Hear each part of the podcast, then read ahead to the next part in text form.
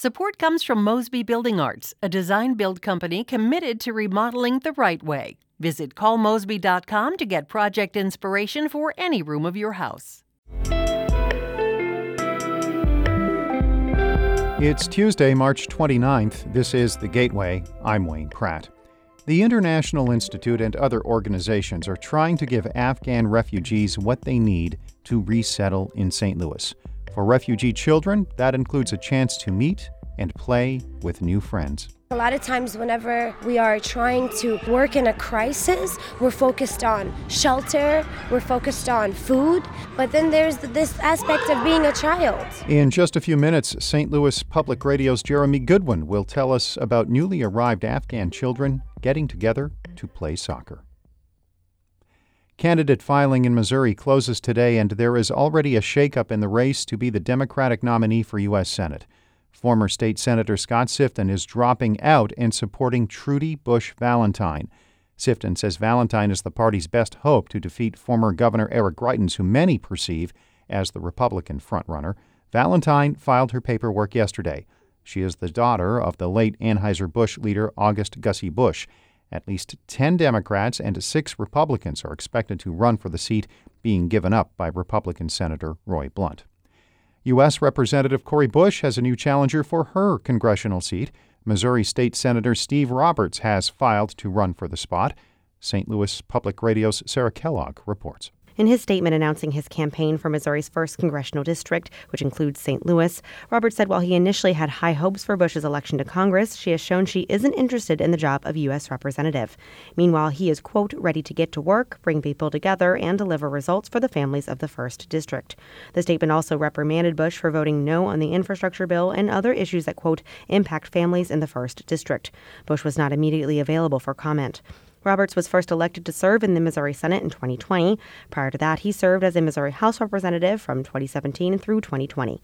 Currently, who Bush and Roberts are running to represent are not yet determined, as the Missouri legislature has yet to pass a congressional redistricting map.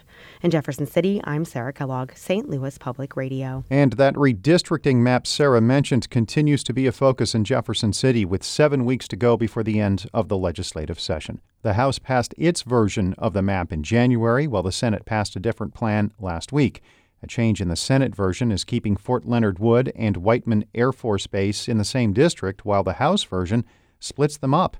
Republican Representative Bill Hardwick's district includes Fort Leonard Wood. It's really important to me that we have a congressman who can be responsive to Fort Leonard Wood's needs and that knows how vital that mission is, not just for our national security, but for our state's economy.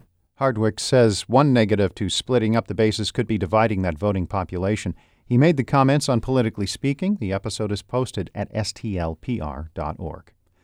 The Illinois Department of Public Health is closing all of its COVID 19 testing sites this week.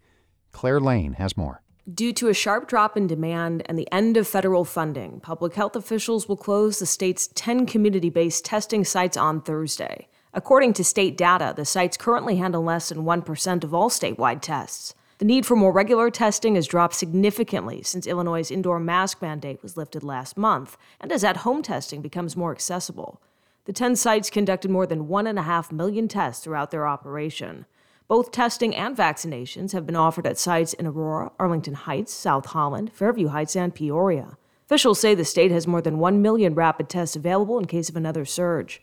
I'm Claire Lane. The St. Louis Symphony Orchestra is closer to city approval for its $100 million expansion plan. The city's preservation board has given preliminary approval to the project. Some members of the public spoke against the orchestra's plans last night, which call for the demolition of the Culver House. That's an historic mansion adjacent to Powell Hall. St. Louis and St. Louis County libraries now share their roughly 5 million items. As St. Louis Public Radio's Chad Davis reports, Library leaders say the combination into one catalog will ensure city and county residents have a complete selection for years to come. The library districts launched a catalog that includes books, movies, and magazines. Members of the city and county libraries can reserve items and have them delivered to their preferred branch. County and city library leaders say the shared catalog will give residents fast access to a wide variety of content. Waller McGuire is CEO of St. Louis Public Library.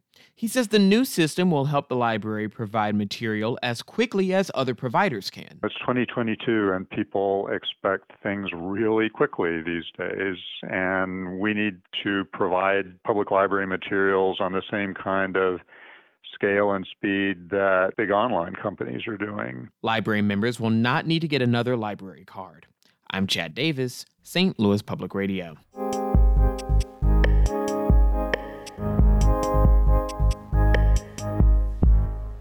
Nearly 600 Afghan refugees have relocated to St. Louis since the Taliban took control of Afghanistan in August.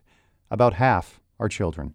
The new arrivals are in a period of transition, and adjusting to a new culture can be particularly tough for children. As St. Louis Public Radio's Jeremy Goodwin reports, a weekly soccer get together for young Afghans offers a chance for them to simply play. It's a bustling scene at STL Football Club on a recent Saturday. The huge room is kind of like an aircraft hangar. There are a handful of artificial turf fields and 30 to 40 kids running around. Some are as young as five or six, others are teenagers. They all fled Afghanistan in recent months with their families. They're yelling out in Farsi, Pashto, and a bit of English. For the most part, everybody here is living in hotels still. That's Moji Siddiqui.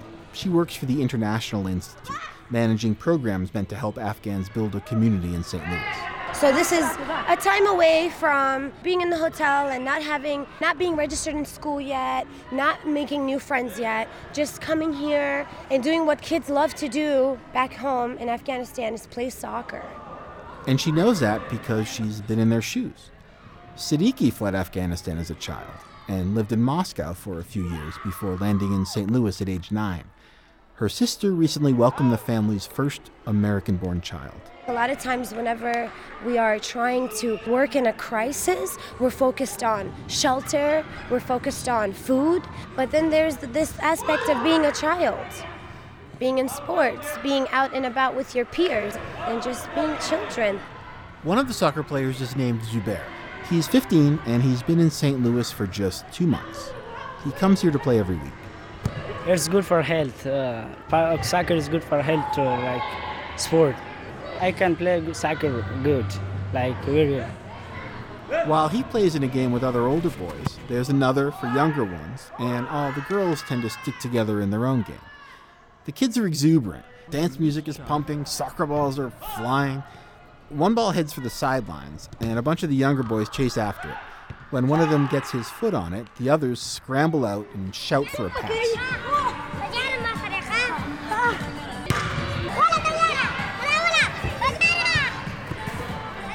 This is the sixth week in a 12 week soccer program. The idea came from Jerry Schlichter, a lawyer and co founder of the nonprofit Arch Grants. One day last fall, he looked out the window of his downtown office. I saw Afghan kids playing soccer on the green field, literally right below the arch. That new tradition died out when the weather got colder. Now, at this indoor sports complex near Forest Park, they've got clearly marked fields and real goals with nets. When the kids showed up the first week, some wore sandals or were barefoot, so a donor paid for athletic shoes. Organizers are working on getting them more sportswear, but it's a challenge to find the more modest gear the Afghan girls prefer. One of the girls here is Rishma. When I ask her how old she is, she gets some counting practice in. One, two, three, four, five, six, seven. Rishma knows just about enough English to get her point across, but she does. This is uh, this is fine. I like it, my friends. This is fine. I love it.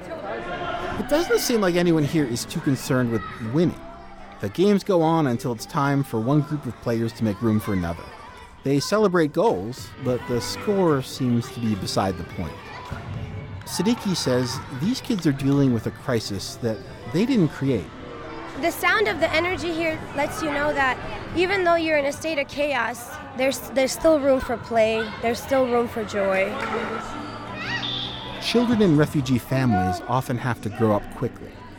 But for now, some can at least enjoy two hours a week just acting their age.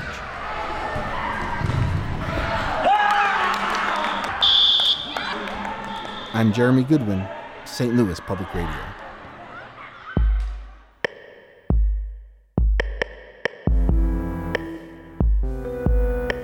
Our David Casares edited that report. Shula Neuman is the executive editor of St. Louis Public Radio, a listener supported service of the University of Missouri St. Louis. Music by Ryan McNeely of Adult Fur. Before wrapping up, a big return for a player yesterday at the Cardinals' spring training facility in Jupiter, Florida. That's how the standing ovation sounded on Bally's Sports Midwest for Albert Pujols, who rejoined the team after signing a one-year contract to return to St. Louis this season. This is it for me. This is my last round. So, uh, you know, I don't know. I might get pumped up and play winter ball, but this is this is probably the this is probably the last uniform that I will wear in the big leagues. Our thanks to MLB.com and WPTV for that audio. Pujols joins longtime Cardinals catcher Yadi Molina and pitcher Adam Wainwright with plans to hang it up after this season. I'm Wayne Pratt. This has been The Gateway. Support comes from Mosby Building Arts, a design build company committed to remodeling the right way. Visit callmosby.com to get project inspiration for any room of your house.